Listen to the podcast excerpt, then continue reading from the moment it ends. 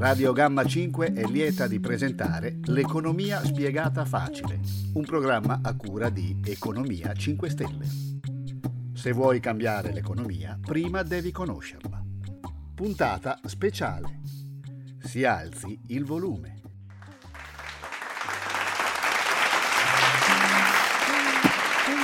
Passiamo invece a presentarvi Costantino Rover del, di Economia 5 Stelle. Ciao Costantino. Ciao, ciao a tutti voi. Eh, partiamo subito con la prova del microfono.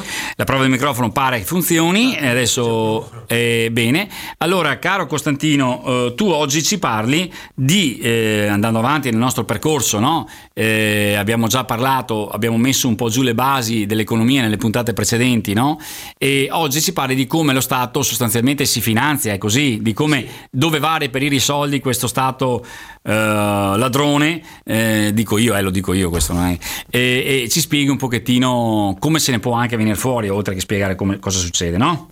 Sì, eh, oggi parliamo di come e perché uno Stato si deve finanziare e andiamo a chiudere diciamo, il primo ciclo, dopodiché eh, a termine puntata faremo un, eh, un, piccolo riassunto di quello che ci siamo detti. Certo. Eh, però prima eh, faccio anch'io un paio di annunci perché me ne sono sempre dimenticato le puntate precedenti. Per chi volesse eh, scaricare da YouTube la conferenza che abbiamo fatto a Vicenza con Rinaldi e Galloni può farlo adesso. È praticamente in versione integrale, sono quattro ore rotti di, di, di filmato e lo può fare eh, andando su ehm, sempre YouTube al solito canale, cioè l'economia spiegata facile. E mm, per rendere più agevole la visione dei, dei, contenuti ho fatto anche un menu con i minutaggi per cui se uno non vuole ascoltarsi quattro ore eh... direi è meglio, no, se, meglio. per andare direttamente al sodo può saltare a, tot, a tal minuto per eh, vedersi quello che gli interessa eh, e poi a breve avremo anche il podcast di questa trasmissione che sto testando, per cui mm. chi volesse potrà scaricarsi le puntate passate. E quindi basta, per me gli annunci sono finiti. Bene, allora a questo punto eh, è giusto che tu l'abbia ricordato perché insomma eh, eh, andando su quei siti che tu hai appena ricordato, eh, eh, intanto Economia 5 Stelle, mm, l'economia spiegata facile, eccetera, voi trovate tutti eh, sostanzialmente i concetti che noi abbiamo detto in queste puntate, tra le altre cose, insomma, e poi si possono anche scaricare le vere e proprie puntate. E nel frattempo entriamo nel vivo dell'argomento. Sì, quindi Vai. la domanda è perché e come lo Stato si finanzia. Ora faremo delle distinzioni su come potrebbe essere se tornassimo alla, al prima del divorzio, a prima del divorzio del 1981 fra Banca d'Italia e Ministero del Tesoro e, e come invece purtroppo avviene oggi. Allora, sostanzialmente lo Stato noi sappiamo che si finanzia attraverso le tasse e il debito, cioè eh, la vendita di titoli. Ma uno si chiede, ma perché tassare lo Stato? Generalmente si pensa che le tasse servano a costruire le strade, queste cose qui. Ma uno Stato che ha sovranità monetaria, cioè non solo può stampare la propria moneta, ma la può cosa più importante ancora, destinare a, suo, a proprio piacimento, perché mai dovrebbe chiedere i soldi a dei cittadini quando può eh, emetterli da sé? Mm, perché mai? Le tasse debito non hanno come scopo la eh, realizzazione di, di, infrastrutture, nel senso che non serve a pagare le spese dello Stato. Bensì? Bensì a ridistribuire la ricchezza e anche a... Ah, questo è un concetto fondamentale che stai dicendo, eh? eh certo, certo. Perché guarda che normalmente io vorrei chiedere a 100 persone cosa servono le tasse. Eh, perché ce ne insegnano già dall'elementare. Eh, no? ci, ci, raccontano la balla già alle elementari, insomma. Sì, sì, sì, eh.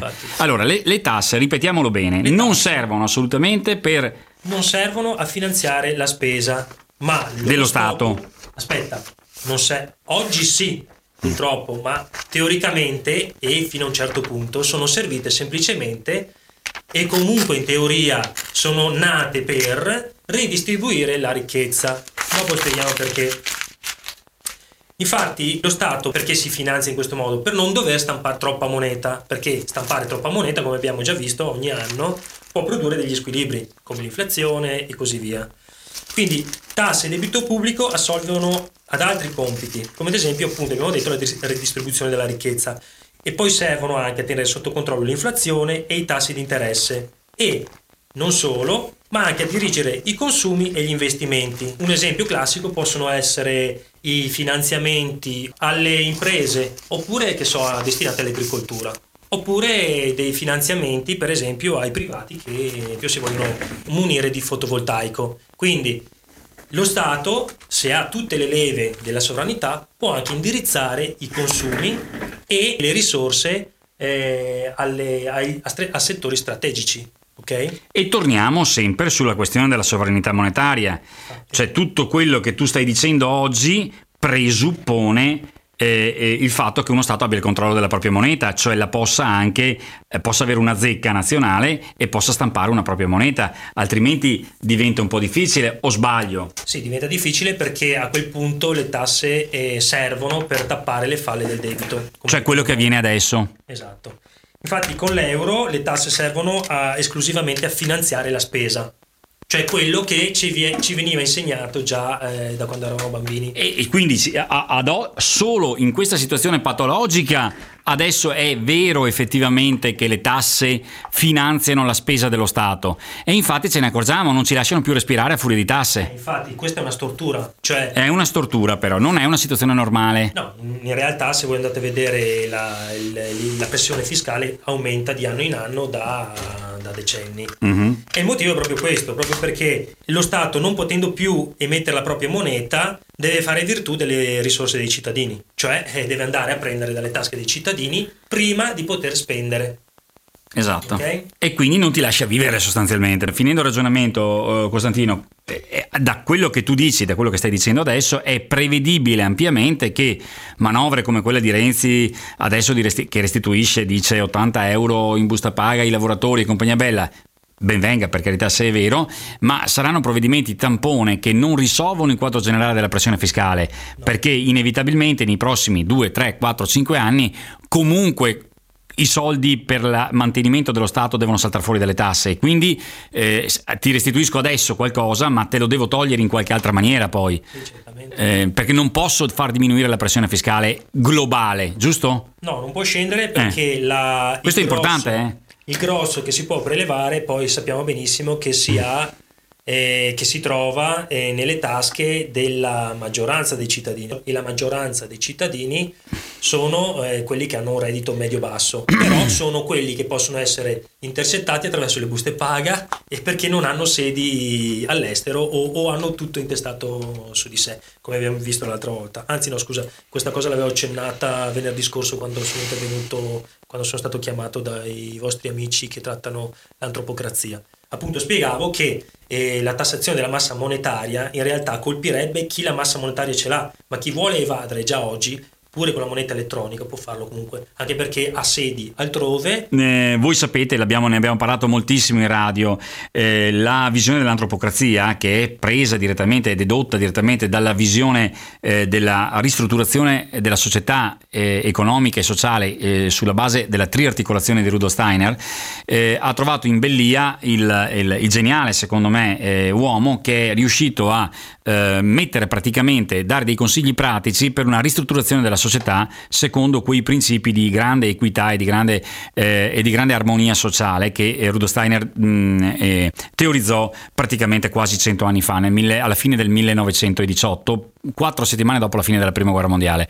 Eh, quella visione, eh, Belli ha avuto il merito di dire, beh, come la organizziamo sta cosa? E ha incominciato a mm, dare alcune indicazioni. Su uh, una delle indicazioni, adesso qui non andiamo a riassumere eh, tutti i concetti di antropocrazia, però una delle indicazioni su cui tu sei intervenuto su sollecito degli amici della, dell'antropocrazia del Circolo Ghina è stato proprio la uh, questione uh, della tassazione non più sul, sul reddito ma sulla massa monetaria. Questo è, mh, mm, guardate che è semplice, non è poi difficile. Cosa dice Bellia? Dice, signori, guardate che il motivo base per cui quando ero bambino io, parlo di me, un caffè al bar costava 50 lire, cioè le, le, attuali 20 centesimi, 23, 24 centesimi, 25 centesimi, ok? E oggi costa un euro, cioè le, le, le 2000 lire o, o, più, o 2200 lire, è dovuto esclusivamente al fatto che dagli anni 60 in poi, quindi in questi 50 anni, c'è stato un continuo aumento della pressione fiscale. Aumentando l'imp- l'imposizione fiscale sul reddito delle persone, cioè su quello che tu guadagni, in questo caso il barista, abbiamo fatto l'esempio del caffè, no? Allora ha aumentato l'affitto del bar, aumentata la spesa, eh, devi mettere il, il, il, ricambio dell'aria, devi comprare questo, i bagni che non vanno bene, le norme, tutto questo ha portato che il reddito di quel barista progressivamente è stato eroso da tutta una serie di imposizioni fiscali dirette ed indirette e lui cosa poteva fare? È evidente, doveva alzare per forza il prezzo della tazzina. No? Cioè, non ci sto più dentro, non posso più fare da 50 lire, cominciamo con 70 lire, 80 lire, 100 lire, 200 lire, 300 lire e via di questo passo, fino a che si è arrivati alla follia. Ecco, questo aumento, dice Bellia, sarebbe stato impensabile, impossibile, perché non ci sarebbe stato motivo, se io invece di andare a tassare il reddito, che non è giusto tra l'altro, perché Ognuno si deve godere i soldi che riesce a guadagnare in base alla sua inventiva, alla sua capacità, perché cazzo di andate a rompere i coglioni sul reddito? No, andate il reddito, se uno diventa ricco, ben venga perché quei soldi che lui metterà via, farà quello che vuole, ma certamente li rimette anche in circolazione, quindi è un, un beneficio per tutta la società alla fine, no? E, e, e, lo Stato non gliene deve fregare niente del reddito. Allo Stato deve interessare che ci siano garantiti i servizi essenziali di tipo di base, sociali, quindi pensioni, stipendi, salute, eccetera, eccetera. Questi come li, li, li, li, ottengo? Semplicemente se uno Stato ha la, massa, ha la moneta, ha il controllo della moneta e ha una zecca, faccio stampare moneta, ehm, stampo quella massa monetaria che mi serve per tutti gli scambi, no? e mi autotasso quella, quella, quello stampo. Cioè, eh, supponiamo, adesso sto dicendo una cifra a caso, che girino in, in, ogni anno in Italia una massa di eh, mille miliardi di euro, sto dicendo un, una cifra a caso, mi tasso l'8-10% di quella massa monetaria e ogni anno mi recupero quella eh, da, da, quella massa monetaria che circola, mi recupero questo 8-10%, in questo caso mettiamo il 10%, cioè eh, 100 miliardi. Qui sto dicendo una cifra a caso, ripeto, quei 100 miliardi devono bastare a pagare gli stipendi de, de, delle strutture statali e a far funzionare la macchina dello Stato e le cose fondamentali. Naturalmente questo calcolo è stato fatto non certo a caso, è stato fatto con precise eh, dati alla mano degli anni 80, quando lui elaborò questa cosa, dopo naturalmente vanno rivisti con le attuali situazioni situazione di spesa. Sarebbe fattibilissimo, ma dice giustamente il nostro amico Costantino, sì, sarebbe fattibile, ma non in questa situazione. Perché Costantino?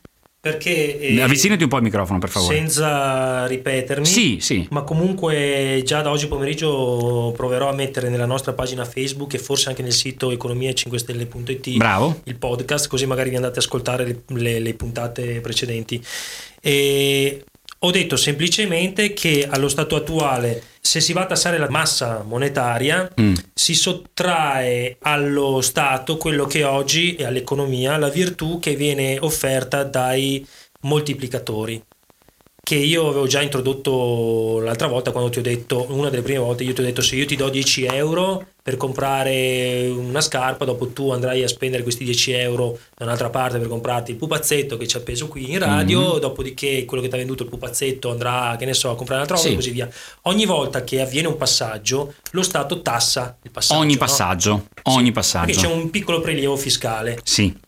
E ehm, questo moltiplicatore si chiamano moltiplicatori. Si chiamano moltiplicatori keynesiani, sì. eh, oppure anche il Fondo Monetario Nazionale lo, eh, internazionale, internazionale. Scusate, lo, lo, utilizza per, perché servono, serve per, per, fare determinati calcoli sì. di come la spesa di uno Stato mm-hmm. eh, potrà produrre eh, un rilancio piuttosto che no eh, economico. Sì. Okay? Quindi tutte le volte che c'è un passaggio, come abbiamo già detto, il PIL aumenta. Quindi, mm-hmm. siccome il debito è in rapporto al PIL, se aumenta il PIL, automaticamente scende il debito. Per di più, con il prelievo fiscale, oggi lo Stato può abbattere il debito teoricamente, no? Mm-hmm. Ok, quindi se noi ci eh, togliamo quest- dalle mani quest'arma, il, sistema, il nostro sistema sostanzialmente collasserebbe. Poi ci sono altre, molte altre variabili, ma eh, adesso vi ho citato solo quella più, più semplice. Come si finanziava lo Stato prima che noi ci trovassimo in questa situazione? Cioè prima che noi entrassimo nell'euro, cioè quando avevamo la sovranità monetaria, come si finanziava lo Stato? E sostanzialmente tramite l'emissione, e, beh, tramite le tasse, perché abbiamo detto che le tasse servivano a ridistribuire, ridistribuire il reddito, cioè i redditi più alti venivano tassati di più di quelli più bassi, in modo che poi tutto quello che veniva prelevato veniva riversato sulle famiglie attraverso la, la forma di o assistenza o servizi quindi assegni familiari piuttosto che non l'asilo, come abbiamo detto, gratis o altre forme di, di ridistribuzione. E poi le altre, le altre forme erano sostanzialmente come quelle di oggi, ma avevano una funzione diversa, cioè lo Stato si finanziava anche attraverso la vendita di titoli di Stato, mm-hmm. okay? mm-hmm. oppure attraverso la vendita di cespiti statali, mm-hmm. le cosiddette privatizzazioni.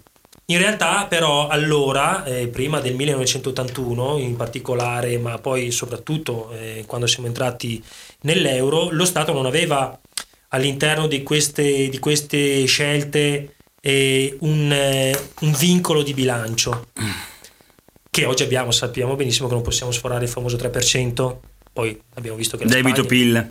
Sì, eh, abbiamo visto che la Spagna ha fatto più 7 e mezzo, la Francia il 4 e così cioè, via. Cioè tutti se ne sbattono le palle, furché l'Italia. Esatto. Bene, perfetto. Sicuro noi siamo, no, siamo i più bravi noi, siamo, sì. Esatto, siamo sì, sì. quelli che hanno sempre rubato, è giusto pagare. Pagare perché abbiamo, siamo stati le cicale, giusto? Esatto. Bene, andiamo avanti. Però la differenza che eh, allora c'era fra, sta, fra, uno Stato e un'azienda era che un'azienda poteva spendere solo quello che aveva ricevuto, incassato cioè stando dentro il, pro- il proprio bilancio in un certo modo, mentre lo Stato poteva sforare tranquillamente. Libertà. E soprattutto poi, beh no, soprattutto, però un'altra, diciamo, un'altra forma di finanziamento avveniva quando lo Stato eh, faceva un'emissione diretta di moneta attraverso il cosiddetto signoraggio, mm-hmm. che generalmente viene percepito dallo Stato alla fine della catena. Sì. Allora, i titoli di Stato sono di due tipi. Mm. Uno è il, eh, il famoso e vecchio bot, mm-hmm. E poi ci sono i BTP.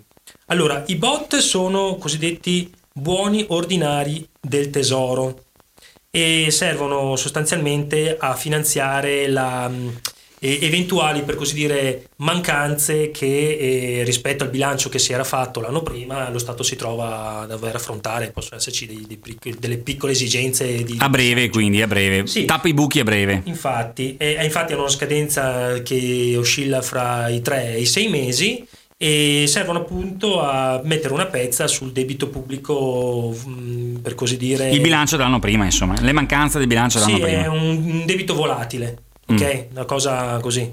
Mm. E invece il debito pubblico vero e proprio eh, si crea con l'accumularsi dei, dei, dei, piccoli debiti che si trovano a fine anno, mm. piccoli o grandi che siano, e quindi una, so, dipende da una sorta di sedimentazione. Tra parentesi ricordo che abbiamo capito che il debito pubblico attuale viene generato dagli interessi sul debito stesso, mm. mentre prima assolutamente non c'era questo problema. Abbiamo fatto il paragone, il paragone, del 58% di debito che avevamo nel 1981 rispetto al 132,6 se non sbaglio di adesso. Mm. E, ehm, mentre i BTP sono i buoni del tesoro pluriennali, tecnicamente si chiamerebbero poliennali, vabbè, non importa. E entrambi questi titoli di Stato pagano un interesse fisso ogni anno e servirebbero sia per agevolare il controllo sull'inflazione dei prezzi, sia per offrire un'alternativa di risparmio ai cittadini in una situazione normale. In una condizione normale, cioè, cioè prima dell'euro. Sì, sostanzialmente bon. un cittadino non vuole investire mm. in azioni oppure non vuole tenere i soldi in banca, lo mm. Stato gli offre un'alternativa di, Vabbè. di risparmio, per così dire, no? Di investimento, meglio. E soprattutto uno Stato con sovranità monetaria, cioè che eh, può emettere la moneta e può comprarsi i titoli, come abbiamo visto l'altra volta e poi eventualmente ripetiamo dopo, può stabilire il tasso di interesse. Cioè non dipende più dall'interesse eh, che viene stabilito da, da, come avviene oggi dai grandi mercati. Questo significa che è lo Stato che decide, ad esempio, quale sarà, non so, le ricadute più immediate quali sono, che la tua rata del mutuo verrà influenzata da quel tasso, così come magari anche la rata sulla tua macchina e magari anche l'affitto di casa tua, che è più influenzato dall'inflazione, ma comunque c'entra, cioè lo Stato può tenere sotto controllo eh, sia l'inflazione che i tassi di interesse con questi strumenti qui. Certo. Perché decide a quanto, a quanto eh, restituirà il prestito ricevuto dai cittadini o dalle imprese, dalle banche che hanno comprato quei titoli mm-hmm. alla scadenza. Certo, certo. E quindi il tasso di interesse sui BTP fino al 1981 era calmierato dalla banca centrale, cioè eh, la Banca d'Italia. E la Banca d'Italia poteva nel caso in cui un tot di titoli fossero rimasti invenduti, invenduti, li avrebbe potuti comprare. La Banca d'Italia comprava i titoli emessi. No, li avrebbe comunque, era obbligata a comprarli sostanzialmente. Sì. Eh, cioè, c'è poco da fare, doveva comprarli. Infatti. Bene. E eh. in questo modo lo Stato non correva il rischio di dover accettare i tassi di interessi dei usurai, dei, dei, dei, finanziatori stranieri, dei, degli certo. speculatori stranieri. Bene. Oggi invece nel, nella zona euro, come abbiamo già accennato più volte, l'interesse viene stabilito dagli stessi mercati che li acquistano. Quindi il debito si è trasformato da fonte di ricchezza ad arma di ricatto, perché sostanzialmente prima il debito, come abbiamo visto, era un trasferimento di denaro, di moneta, di ricchezza, chiamiamola tra virgolette finanziaria, dallo Stato ai cittadini. Quindi volendo semplificare al massimo, più indebitato era lo Stato e più ricchi Più i cittadini erano ricchi. Questo, questo è stato un concetto, guarda, mi ricordo molto bene, scusa se ti interrompo, è stato un concetto che proprio ha tirato fuori molto bene Barnard in una, parlando dell'MMT e diceva ricordatevi che eh, c'è una precisa regola, più lo Stato ha debito, più le famiglie sono ricche, meno lo Stato ha debito e quindi più virtuoso lo Stato, meno soldi in tasca hanno le famiglie, proprio perché, perché ovviamente lo Stato glieli toglie glieli toglie dalle tasche per diventare virtuoso. Ma eh, cosa conviene al cittadino? Conviene che lo Stato sia un costante debito, quindi il problema tornava a dire, di una economia di uno Stato non è mai il debito pubblico. Il debito pubblico non è un problema. Ma pensate a che livello di stravolgimento siamo arrivati, visto che da quest'anno l'Italia si è impegnata follemente a rientrare dal debito con il famoso fiscal compact che implica che lo Stato si toglierà, noi, noi lo Stato toglierà dalla gestione delle, delle sue risorse 50 miliardi l'anno per 20 anni, è una follia, vuol dire che non, ci taglieranno tutti i servizi. Prego. E infatti gli italiani sono passati dal paese più ricco nel 1985 mi sembrava mi sembra che abbiamo 1985 sì il 25% del reddito di ogni famiglia italiana veniva messo a risparmio in media. Era cioè la più alta forma di risparmio di tutto il pianeta. Eravamo davanti al Giappone. Boh, adesso siamo al 3 o al 2 non mi ricordo più se sia 3 o 2 ognuno guardi i propri conti in banca e faccia i conti che cavolo risparmia certo. Okay. mm e soprattutto gli interessi che vengono corrisposti adesso non generano né beni né servizi. Perché? Perché le banche incassano alla scadenza gli interessi che, hanno, che gli sono stati, o meglio, che hanno ottenuto e li investono in, in, in altri titoli di Stato. Quindi l'interesse percepito dalle banche non viene investito nell'economia e non crea quindi né ricchezza né la produzione di nuovi beni e così via o rilancio economico che sia. Perché abbiamo visto che poi le aziende e i privati vengono penalizzati da questo gioco perché perché i titoli di Stato, siccome rendono di più, attirano i capitali delle banche, anziché appunto essere oggetto di finanziamento i cittadini, le imprese e così via. Mm-hmm. Bene, quindi eh, a questo punto eh, sia in un caso che nell'altro, cioè con o senza sovranità, una volta che lo Stato ha raccolto quello che doveva raccogliere per, um, per eh, scopi opposti, sostanzialmente, vediamo come può utilizzare la moneta uno Stato. Perché uno Stato la può usare sia bene che male, ovviamente, no? Noi ne abbiamo esperienza soprattutto del secondo tipo. Esatto. ok, come abbiamo visto, può spendere bene se offre servizi e se dirige l'economia verso obiettivi di benessere pubblico. Quindi può dirigere l'economia per far sviluppare certi settori industriali attraverso una corretta programmazione e, e mirare alla piena occupazione, soprattutto questo è importante. E abbiamo fatto prima gli esempi di come può dirigere i capitali uno Stato e non so, eh, oggigiorno con un movimento 5 Stelle al governo probabilmente eh, le maggiori voci di investimento sarebbero, che so, l'eolico piuttosto che le rinnovabili, eccetera, eccetera, eccetera, ma non soltanto. Comunque uno degli obiettivi è appunto raggiungere la piena occupazione. La piena occupazione la raggiungi se assecondi vo- la vocazione della tua economia e fai fruttare quelli che sono le ricchezze che tu puoi eh, incentivare con la spesa pubblica. Quindi se tu sei un paese a vocazione industriale investirai in quel settore, se sei a vocazione agricola, agricola farai nella posizione agricola, eccetera. Sì, abbiamo già fatto più volte questi esempi, no? Però se lo Stato non ha il potere di emissione, eh, invece sarà costretto ad avere sempre dei bilanci in pareggio e quindi indebitarsi vendendo i titoli di Stato. Ok? L'abbiamo appena detto.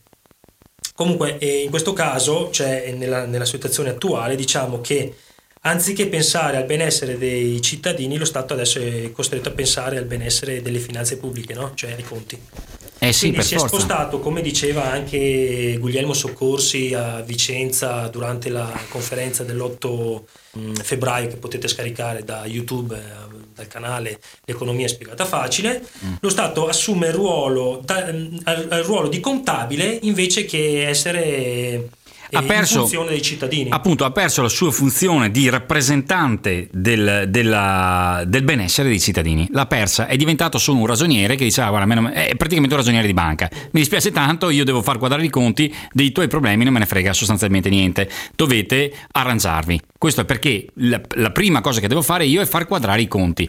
Se faccio quadrare i conti va tutto bene. Se eh, i conti mi, mi, eh, non, non mi quadrano più proprio perché consento a voi di, avere, di migliorare il vostro tenore di vita e migliorare i servizi pubblici che vengono offerti, allora vengono richiamato dalla comunità europea che ormai è diventata la vera eh, anche questo bisogna dire, noi siamo stati svuotati di ogni sovranità nazionale eh, nel frattempo, proprio eh, con l'entrata nell'euro, con la firma di, del Trattato di Lisbona, con tutta quella serie Maastricht e tutto il resto, noi siamo stati realmente svuotati. Il Parlamento di Roma è ormai eh, sono, eh, è una rappresentanza periferica di un potere centrale che è ormai a Bruxelles e, e, e per cui non ha più una reale autonomia ovvero ce l'ha ma molto marginale insomma. Sì, eh, eh, sulle cose che contano su, sulle cose che contano che sono i soldi alla fine e quindi il benessere dei cittadini il governo italiano e anche altri governi per carità, ma quello italiano in modo particolare non può più decidere sostanzialmente niente perché non fa altro che fare i famosi compiti a casa, no? Per cui arriva l'ordine da Bruxelles, tu devi fare così. Allora iniziano, siccome le cose vanno male, cosa fanno i cittadini? Protestano, quindi proteste dei lavoratori, proteste degli artigiani, proteste dei commercianti, proteste dei camionisti il risultato non c'è accoglimento di nessun tipo di protesta perché il Burattini, che sono a Roma, cioè il Parlamento italiano, non è più in grado, è stato svuotato di ogni potere decisionale in materia economica e quindi eh, deve eseguire i compiti che gli altri gli hanno dato, gli stranieri, gli estraneri, che sono poi speculatori essenzialmente perché sono l'espressione di grandi gruppi finanziari eh, di tipo speculativo, eh, hanno dettato l'Italia. Perché? Perché il programma di bilancio e le scelte economiche dell'Italia sono messe a punto dalle commissioni europee. Le commissioni europee sono infarcite, sono fatte in termini sì. costituite da ex dipendenti di multinazionali eh, straniere, generalmente neanche uno italiano, e comunque anche se sono italiani cambiamo un'ostia, perché comunque la logica è la stessa. E non sono elette da nessuno. Il Parlamento europeo cosa sta a fare? Quello che ci ha detto Andrea Zanoni giovedì scorso, cioè sostanzialmente poco, molto poco, può solo eh, belare e riuscire a qualche volta a rosicchiare, a modificare leggermente in senso meno pesante per, per la collettività europea qualche leggina, ma Attenzione. come dimostra, scusami, l'IOGM, dove eh, il Parlamento europeo ha votato uh, la possibilità per ogni Stato di scegliere se piantare o non piantare OGM e cosa è fatto oh, l'Inghilterra? L'ha, ha bloccato tutta e l'ha insabbiata da anni in eh, Consiglio europeo la, la pratica, quindi non è attuata nonostante che il, il, Parlamento abbia deliberato in questo senso. Quindi... Però il Parlamento europeo avrebbe, se avesse una maggioranza, eh, la possibilità di sfiduciare la Commissione. E che è una cosa che evidentemente viene... Teorica. Sì, teorica, ma per non arrivare alla pratica, non so, qualcuno, adesso voglio fare il cattivo visto che sono un po' di parte, beh, lo faccio fino in fondo, magari promettendo quei 60-80 euro in busta paga e eh, si tende a voler smorzare eh, alle prossime europee l'ondata anti-eurista in modo che non si possano creare delle fazioni troppo forti in grado appunto di mettere in pratica quelli che sono i reali poteri della... di cambiare realmente il gioco quindi diciamo che in vista delle elezioni europee ci è stato dato un regalino che ci verrà tolto ampiamente per i motivi che dicevamo prima sì, non perché non è che ce li mette in busta dal mese prossimo Renzi dopo perché Dopo, dopo, dopo, le elezioni. Sì, ma, ma, mettiamo anche che li metta eh, per i motivi che abbiamo spiegato prima. Eh, chiarissimi, anche che fossero gli 80 euro, i 100 euro, lui dopo lo Stato italiano è costretto a riprendersi in una maniera o nell'altra. Perché se non ho capito male verranno presi dalla Cassa Deposito e Prestiti, mm. che eroga le pensioni. Mm. Quindi, Quindi è un'anticipazione? Diciamo che lui ha detto che metterà mano a 60, sbloccherà 60 miliardi della Cassa Deposito e Prestiti. Sì. Questi 60 miliardi nel sistema attuale e non in, in condizioni di sovranità monetaria dovranno essere presi da un'altra parte e rimessi dentro, altrimenti verranno sottratti a quel... A quel... Altrimenti salta il, pensi- il sistema pensionistico, no? Eh certo, beh, beh, va in passivo. Qualcuno rischierà di, di, non prenderla, ma comunque... Eh, beh, cioè. È sempre il solito modo di spostare il problema da un posto all'altro. Meglio un uovo oggi che la gallina domani, va bene, dai. Comunque, diciamo che in sostanza lo stato virtuoso, da quello che possiamo dedurre dopo i discorsi che abbiamo fatto fino ad oggi, non è più tanto quello che rimane dentro a determinati parametri di spesa, ma piuttosto è lo Stato che spende bene la propria moneta, okay? generando eh, in questo modo benessere diffuso tra i cittadini tramite le leve economiche che gli sono consentite indipendentemente dal debito che questa spesa comporta. Okay? La spesa, infatti, abbiamo detto, abbiamo accennato, può essere produttiva o improduttiva. Okay, adesso facciamo una distinzione fra questi due tipi di spesa. Perché? Perché il Movimento 5 Stelle, o meglio, è più eh, corretto dire Beppe Grillo, perché poi sappiamo che il movimento gli, gli, va dietro, in tutto e per tutto sostanzialmente, ha puntato per anni eh, il dito eh, sulla, sulla spesa pubblica. La spesa pubblica non è negativa di per sé, dipende come avviene questa spesa, giusto? Ok? Perché se è una spesa produttiva crea un'occupazione che è utile allo Stato e all'economia. No, la spesa pubblica è sempre utile e che poi il, la situazione italiana a, a, ci abbia abituato a una spesa pubblica demente, questo è un altro paio di maniche. Esatto. Eh. Però diciamo che la spesa produttiva è quella che eh, genera produzione di servizi o strutture che migliorano l'economia e la, e, ed aumentano il benessere dei cittadini. Mm-hmm. Per esempio, faccio i classici esempi standard, gli ospedali, le infrastrutture, gli asili, le strade, riparazione e recupero del patrimonio pubblico come i boschi, gli acquedotti, i beni culturali. In sostanza, arrivando al sodo, aumenta l'occupazione e non produce soltanto dei salari, ma produce valore. Perché? Perché se la spesa è produttiva significa che dando un impiego o mettendo in moto un meccanismo ne ricaverà di ritorno un valore aggiunto, ok? Mentre la spesa improduttiva è quella che crea parassitismo oppure strutture inutili. Quello che conosciamo bene, mezza Italia o due terzi d'Italia funziona su questa spesa pubblica improduttiva. Cioè, metà, guarda, il governo, il governo, autonomo siciliano è un esempio, no? cioè, assunzioni mostruose prive di ogni senso che vanno a sputtanare per creare una base elettorale, né più né meno, e quindi consolidare il, il proprio il voto di scambio, quindi la, la, perpetuazione del proprio potere corrotto, eh, vanno a sprecare risorse anziché essere eh, spese per il bene dei cittadini, vanno regalate in stipendi ai cortigiani che, che, ti garantiscono i voti, insomma, ecco. Esatto. Va bene, le conosciamo bene queste robe, dai. Quindi la spesa improduttiva è quella che crea parassitismo, certo. Appunto, corruzione oppure, e tutto quello che ci va dietro. Oppure strutture inutili o con un indice di efficienza bassa, cioè sono troppo costose per quello che rendono. Sì. E noi abbiamo vissuto questo aspetto della spesa pubblica mh, per molti anni e questo, proprio questo, scusami se ti apro una parentesi importante, è stata la molla psicologica che ha trovato, eh, su cui il, eh, il, il, delinquente, per me, insomma, ma pace all'anima sua, per carità, pace non ne avrà, di Beniamino Andreatta, ha potuto agire sul, sui responsabili di quel momento.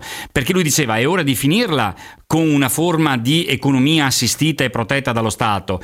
E aveva anche ragione, parzialmente, perché la fotografia dell'economia statalista di quegli anni era un'economia fortemente corrotta, fortemente eh, di quell'aspetto parasit- parassitario che tu citavi in questo momento, che era una patologia tipicamente latina e tipicamente italiana, però, perché in realtà in stati eh, eh un minimo di Germania, Francia o altre cose funzionava perfettamente. Eh, la Francia poi era un esempio assolutamente in quegli anni di perfetto funzionamento di un'economia di Stato a favore della collettività. Noi avevamo subito effettivamente una degenerazione, ma la soluzione, arrivo, scusa, arrivo e concludo, la soluzione non poteva essere quella di Beniamino Andreatta. Infatti, eh, questo è il punto. come dire, col fuoco ci si scotta, eh ma stiamo al freddo perché è Stiamo al freddo perché è pericoloso, no? Esatto. Cazzo, questo è il punto. Allora noi adesso dobbiamo andare in pubblicità, scusami, due minuti, e poi rientriamo con la, la continuazione del discorso, ok? E adesso pubblicità.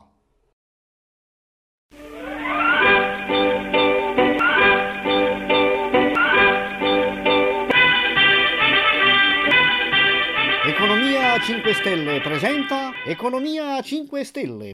Ed eccoci alla reclame di notizie assai sane. Forza Italo, mostra la mercanzia per piccina che essa sia. Quanti bei e facili videi per l'eurista assai sacrileghi. Tante news stuzzicanti che fanno gola a tutti quanti. Falsi miti già sfatati e gli euristi vedrai asfaltati, o proposte, anche di legge, che van via come scherzi. Un facile corso di economia base è proprio quello che ci piace. Tante cose, queste e quelle, su Economia 5 Stelle. Provalo anche tu. Economia 5 Stelle. E adesso vai con la sigla.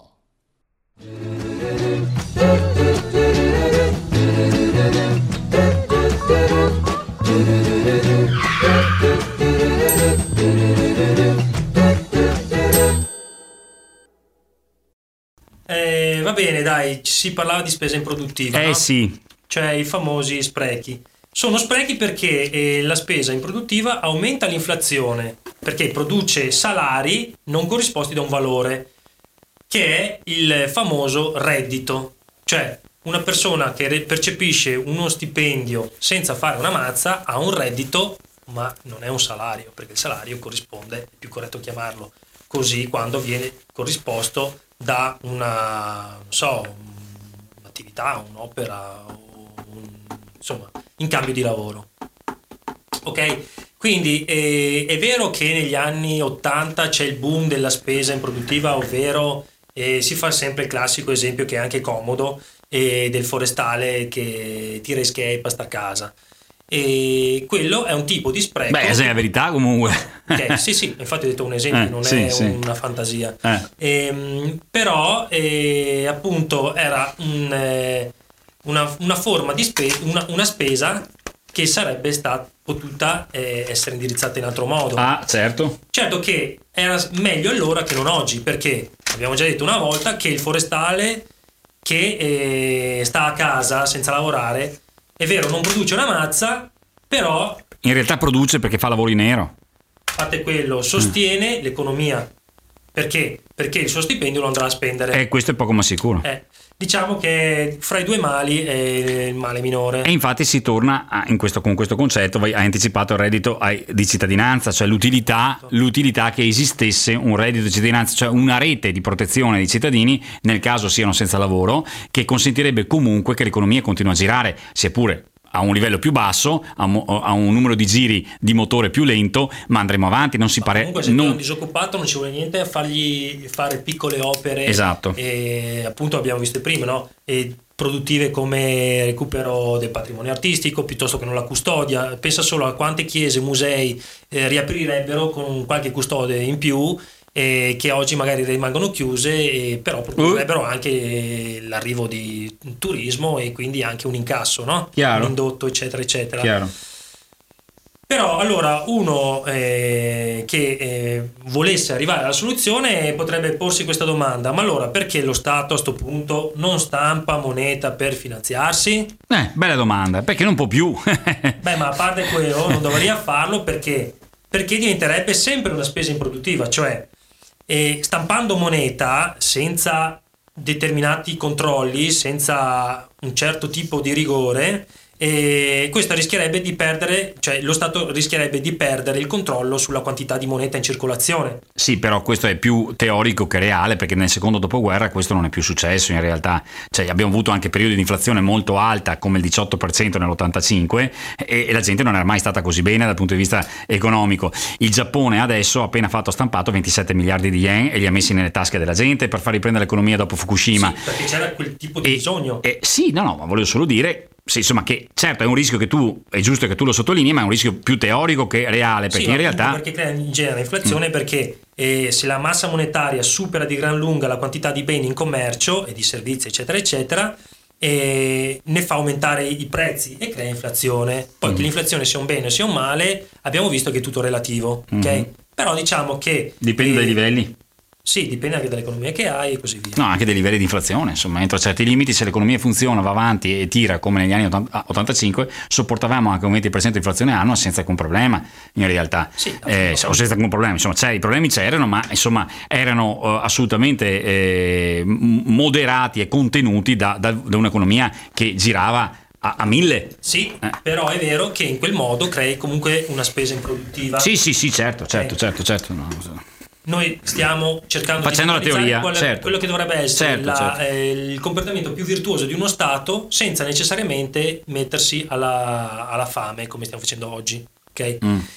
Quindi la moneta è in funzione della produzione e dal, cons- e dal consumo e, e del consumo. Scusami. Aspetta che te leggia questa, sende avanti così i vien torve casa. Grazie della libera e vera informazione che ci date Moreno Cive. Sì, Moreno, a un botte e mezzo eh, eh, arriva Lo Mario penso. Bortoletto, va tranquillo che andiamo, se, se, se un altro femo e robe e femo fatte bene, insomma, eh, che discorsi. Chi viene torna per qualcosa al manco?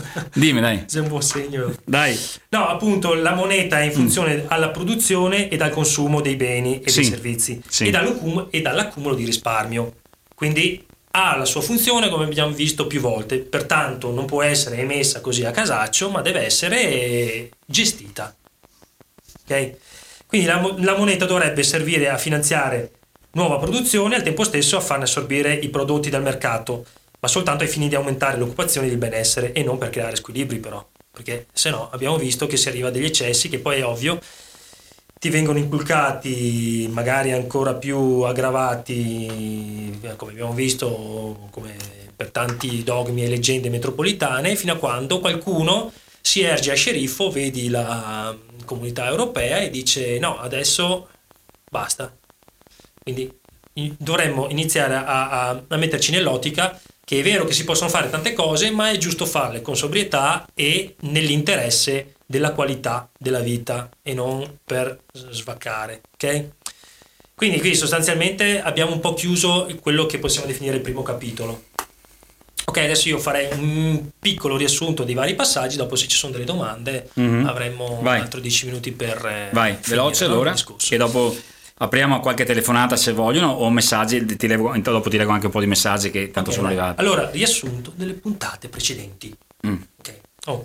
Allora, abbiamo detto che la moneta è l'unità di misura scelta per valutare il valore commerciale di beni, servizi e, e merci, ok? E, stu- e, sostituisce il baratto.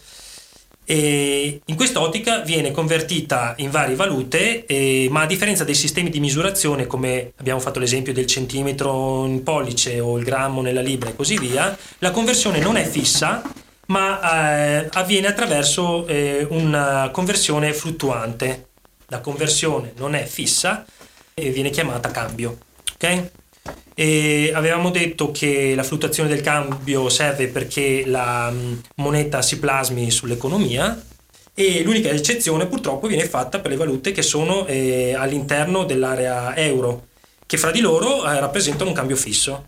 Cambio fisso che ha creato gli squilibri all'interno dell'economia dell'Eurozona, perché ovviamente nessun paese può, salvo la Germania, può adeguare le proprie, eh, la propria, sì, tra virgolette propria, perché è una moneta straniera, moneta alle esigenze economiche del proprio paese. No? Poi abbiamo detto che abbiamo visto che il valore della, delle monete inizialmente era intrinseco, ovvero queste erano fatte in oro, in argento, in rame, quindi valevano per il peso di quel metallo lì, no? Dopodiché diventano carta moneta che rappresenta depositi in oro custodito in forzieri e così via, fino a che... Ehm... Abbiamo visto che poi la massa di moneta circolante, di carta, è talmente elevata che non può più è talmente superiore alla, alla massa d'oro ne, de, de, de, nei, nei, depositi che non, più, non, si può più garantire la convertibilità. E no? diventa per cui fiat. diventa moneta fiat. La moneta fiat mm. ha come crisma principale il fatto di essere garantita dall'autorità dello Stato. Tutte le monete nazionali, ecco, ehm, hanno questo eh, pregio, cioè di essere garantite dallo Stato. È un pregio perché appunto attraverso la moneta fiat si possono adempiere a tutti quegli scambi che l'economia richiede a prescindere da depositi in, in oro che sono più o meno disponibili. Bon. Okay? Concludiamo. Poi la moneta è di proprietà del cittadino, chi ce l'ha in tasca, però il, il potere di emissione o eh, di demandarne l'emissione della banca centrale, mm-hmm. che oggi è la BCE per noi, mentre una volta la Banca d'Italia. E, mh, banca centrale BCE, allora facciamo adesso l'esempio sollecitato da uno dei messaggi che ho intravisto, BCE che adesso emette moneta in favore delle banche commerciali allo 0,25%.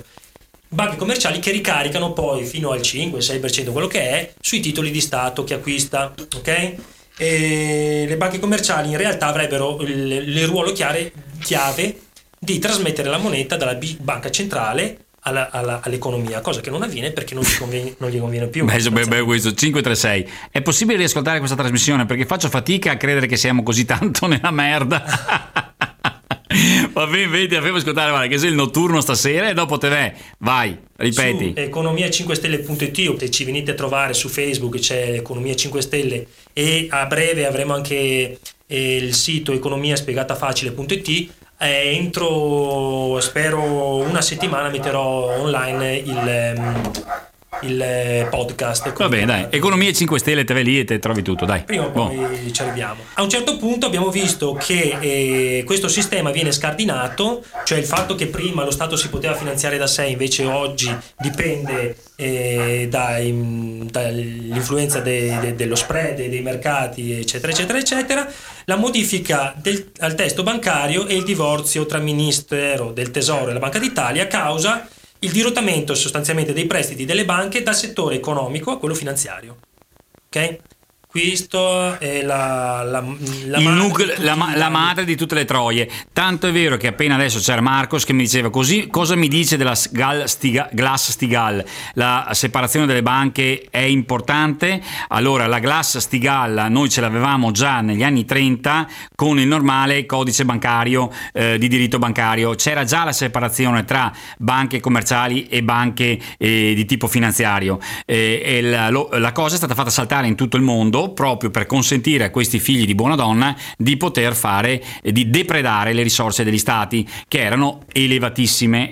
L'Italia sta facendo proprio questa fine, la Grecia l'ha già fatta, la Spagna già per buona parte, il Portogallo non ne parliamo. Stanno facendo adesso, spolpando il torsolo della mela Italia per poi rifarsi anche, eh, la, la Francia sta zoppicando alla grande e poi tocca alla Germania. Sì, aspetta, la Stigal eh. Glass iniziamo a chiamarla testo unico bancario. Sì, testo unico bancario, bravo. Te, sì, io non, non, mi veniva la parola testo unico bancario. Ah, eh, finiamo il discorso ricordando che invece adesso le aste dei titoli si svolgono sull'asta primaria in cui grossi gruppi bancari, sono 3-4 soggetti, BlackRock ed altri, stabiliscono il prezzo, ok? All'asta secondaria, a cui partecipano anche le banche centrali nazionali, vengono messi all'asta i titoli invenduti, eventualmente acquistati da banche centrali stesse, come abbiamo visto, a un tasso che determinano loro. Cosa che se tu hai una banca centrale puoi fare, cioè se hai una banca nazionale mi puoi fare, altrimenti se sei in una situazione come la nostra non puoi fare. La Germania lo fa perché ha la Bundesbank che è ancora nazionale e la KfW che è la corrispondente, la corrispettiva della nostra cassa deposito e prestiti. Okay? Questo significa avere una vera e propria economia sovrana, quindi la Germania sostanzialmente ha una moneta sovrana, ha un'economia sovrana anche stando dentro l'euro. Anche stando dentro l'euro, eh, eh, perché è riuscita a mediare molto bene nella fase di entrata nell'euro, ci è entrata sapendo bene contrattare la propria entrata e mantenendo una certa autonomia che per me comunque pagherà in ogni caso. Da quanto vi seguo mi dico ma quanto ignoranti siamo, grazie Stefania. Stefania, siamo tutti ignoranti, l'importante è almeno provare a cercare di capire. 35 anni fa i bot statali rendevano il 22-23%, si parlava di pericolo inflazione, ma l'economia andava alla grande, Fabio, certo, è quello che dicevamo Fabio. Eh, Presidente, tutti i media parlano di Renzi, darà una vera svolta al Paese, saranno fatti o sono tutti slogan le cose che dice, cioè, lo, valuti, lo, vali, lo, valuti, tu naturalmente, ma è, è ovvio che eh, le cose, se hai capito quello che stiamo dicendo, quello che sta facendo Renzi non è altro che una spennellata di bianco o una stanza piena di muffa, poi la muffa torna fuori alla grande, se non cambi la casa, non smantelli le, le, le, le malte e cambi tutta la struttura. E questo non lo sta facendo. Eh, è incredibile come le capacità imprenditoriali degli italiani, sicuramente sopra la media, vengano ostacolate in ogni modo possibile, è assurdo assurdo che l'individualità di pochi venduti mettano in ginocchio un intero popolo. Fabio, sì Fabio, il problema è che eh, è assurdo ma è la realtà. Eh, alcuni traditori hanno messo in ginocchio un intero popolo perché l'obiettivo era l'eliminazione dell'Italia dalla concorrenza internazionale dal punto di vista tecnologico ed industriale e quindi economico. Infatti quello che dava fastidio era la nostra grande autonomia. Eravamo, eravamo noi la nave pirata negli anni Ottanta sì, e il pensa bene le nostre capacità eh certo, certo. le piccole e medie industrie industrie ne ha fatto una storia, no? Eh, certo che Cavallo Pazzo Barnard ha proprio ragione, debito pubblico, eh, occupazione sono a favore dei cittadini. Eh, ciao Paolo, complimenti per la trasmissione Andrea. Ah, grazie a te Andrea. Se i soldi sono presi da chi ha di più non è un male, Anna. Sì Anna, ma eh, quello che sta succedendo adesso non è che i soldi vengono presi da chi ha di più. cioè, questo è il problema Anna, non so, non so se te lo capisci. Dopo, non capisco bene il senso di quello che tu hai detto, ma forse non hai capito. Cioè, viene esatto il contrario perché chi ha meno è anche più colpibile in maniera più facile. Eh, grazie per le informazioni giuste e vere. Il problema è che io non sono in grado di spiegare eh, bene come voi perché sono concetti impegnativi e le persone non mi credono. Grazie ancora, ciao Pasqua. Pasqua, te fai a prova e se no te disi andate su economia5stelle.it e deve dare una svegliata e se no de farveo, eh, come si dice, andate, and- eh, de farveo buttare, che non è proprio una parolaccia, è un modo di dire veneto. State facendo terrorismo mediatico, vergognatevi George Soros. questo se vea, questa se è pivea. George Soros ci ha scritto ragazzi stiamo facendo terrorismo mediatico. allora aspetta. Dunque, ciao Paolo, straordinaria visione di Bellia è sì perfetta, ma si dovrebbe azzerare tutta l'attuale classe politica perché questi col pretesto di fare la regola, mh, mm, la, la, eh, col pretesto di fare la proporrei Oddio, se saltagua ragazzi.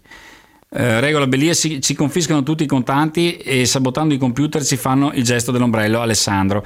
Sì Alessandro il problema della moneta, della moneta mh, elettronica è un problema che richiede secondo me alcune generazioni di salto evolutivo per l'umanità. Adesso non siamo pronti però saremo pronti già ad adottare alcune idee che sono portate eh, da Bellia per me eh, riacquisire un punto primo sovranità monetaria in una fase in cui è indispensabile. Punto 2 reddito di cittadinanza. Punto 3 eh, sistema fiscale eh, eh, sulla, ehm, cioè tasse sulla massa monetaria e non sul reddito delle persone. Sono tre punti che noi potremmo fare riacqu- facendo un passo indietro per farne poi tre avanti.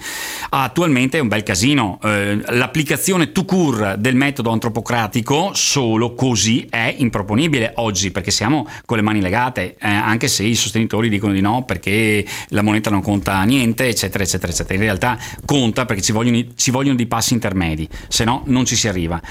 Uh, bene. Mm, Beh, io concluderei. Aspetta, con... c'è una telefonata, aspetta. Mm. Pronto? Pronto? Moreno Combinato del Civè, buongiorno. Sì, ciao, aspetta un attimo che se mette la cuffia Costantino, ho sentito? Eh, sì, sì. Ok, vai. No, volevo ringraziarvi perché anche oggi, siccome sono in dieta, se riuscite a farmi passare fame. Cito sempre quello dell'altra volta che devo sì, passare sì, fame. Ah, signore, allora ti, ascolta, fa una roba, tu la radio e soba perché sennò me ne spiace. No, no, no, vi ringrazio, bisogna che viene su anche l'avevo contributi i soldi che risparmio poi magari vi porto tutti là. Bravo, così, che... così andiamo avanti un pochettino, dai. Esatto, chissà che il contagio si espanda, che se vediamo perché ragazzi, vedete che qua si commessi veramente. Ma. Beh, dopo ascolta che arriva Mario Bortoetto, te ne sentirei il resto dopo dopo. Così non mai neanche stasera? Eh, ho paura che non mai no stasera, anche domani con quello che ti dice. Va bene? Va bene, grazie. Forza coraggio, ciao Beo. Ciao, ciao, ciao, ciao. ciao. Eh, si stavi con- dicendo, scusa, in conclusione? Eh, allora, in conclusione eh, io reciterei un, eh, un passo dei falsi miti sull'economia sì. speciale Germania. Di solito lui parte il violino. Mm, che non c'è, ma va bene stesso, dai. Dopo, Beh, te, te, metto, guarda, te metto questo, vediamo.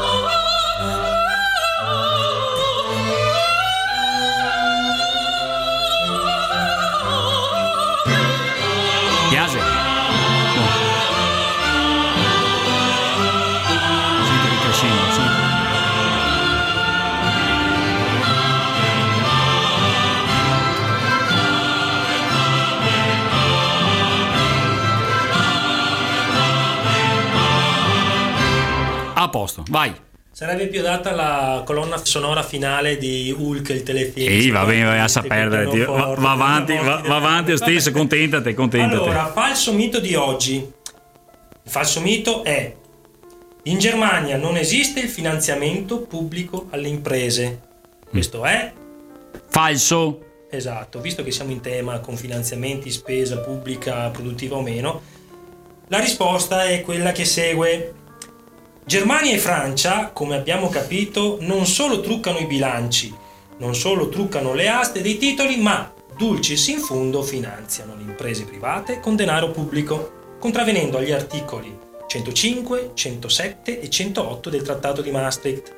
Sempre la, tramite la KfW, lo Stato tedesco finanzia le proprie piccole e medie imprese, PMI, che sono anche l'ossatura della, dell'economia italiana, tra parentesi, senza che questa spesa venga calcolata nel rapporto debito-PIL. Abbiamo visto già l'altra volta. Se ciò avvenisse, infatti, constateremmo che il vero debito tedesco sarebbe di 2.512 miliardi di euro, quindi ben superiore del debito rispetto al debito italiano, ehm, che resta eh, intorno alla soglia dei 2.000 miliardi. Ma scusa, ma a nessuno che dice questa roba qua, perché loro è consentito? Perché sei più forti. Perché sei più fighi. Perché sono i più fighi. Aspetta, senti, senti bene questa qua. Allora, ti pensa che il pazzo di Matteotti che è sbagliato, perché voleva dire Mattei, che sbagliato. ti pensa che il pazzo di Matteotti, di Mattei, che voleva rendersi energeticamente indipendenti dai paroni del mondo, firmato Raul Gardini. Anche questo sapeva. Eh, eh, reddito da cittadinanza e rivalutazione del piano energetico da fonte rinnovabile con il Veneto indipendente.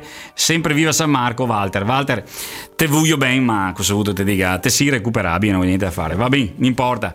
Eh, allora, mh... Mm, eh, non so, diciamo di quello ciò di cui parleremo la prossima volta, dalla prossima volta in avanti, faremo il confronto fra e economia finanziaria, tra mercati finanziari e economia reale, di come i primi influenzino il secondo i secondi, i secondi. E, mm, comprese le nostre vite. Perfetto. Così ci roviniamo il fegato ancora un po'. No, vabbè, insomma, ci freniamo. ai dottori. Ascolta, intanto ringraziamo Costantino Rover, eh, ricordiamo che eh, non, eh, non, subito, ma insomma, le trasmissioni precedenti sono scaricabili, cioè sono ascoltabili eh, da, eh, andando su economia5stelle.it, giusto? Sì, e 5 in numero, 5 in numero. Avremo anche il sito l'economia spiegata facile.it, però datemi un po' di tempo perché no vabbè comunque le, le trasmissioni ecco non questa trasmissione perché gli ci vuole una settimana di tempo esatto. eh, per una questione tecnica e cioè mica passo il dischetto la settimana dopo. Vabbè allora questa sera ragazzi eh, vabbè. Allora dicevo um, le trasmissioni precedenti sono scaricabili sono ascoltabili riascoltabili su economia5stelle.it e questa di odierna la sentite la settimana prossima cioè da giovedì prossimo c'è la da venerdì prossimo insomma è, è disponibile e quindi vi andate a riascoltare con calma un po' tutti questi concetti. Eh, ehm, va bene, l'appuntamento con Costantino eh, Rover è a, a giovedì, eh, giovedì, prossimo, che è il, boh, non me lo ricordo, vabbè, il prossimo, e, e ci sentiamo eh, e, ringrazi- e, lo ringraziamo naturalmente. E avanti sempre. Grazie e sentiamo pausa musicale e poi vediamo di riprendere insieme. Uh, sempre dei microfoni di Radio 5. A sentirci fra poco. Avete ascoltato L'economia spiegata facile, un programma di Radio Gamma 5 94 MHz Veneto a cura di Economia 5 Stelle e condotto da Paolo Girotto. Ogni giovedì dalle 12.15 alle 13.30. In studio Costantino Rover.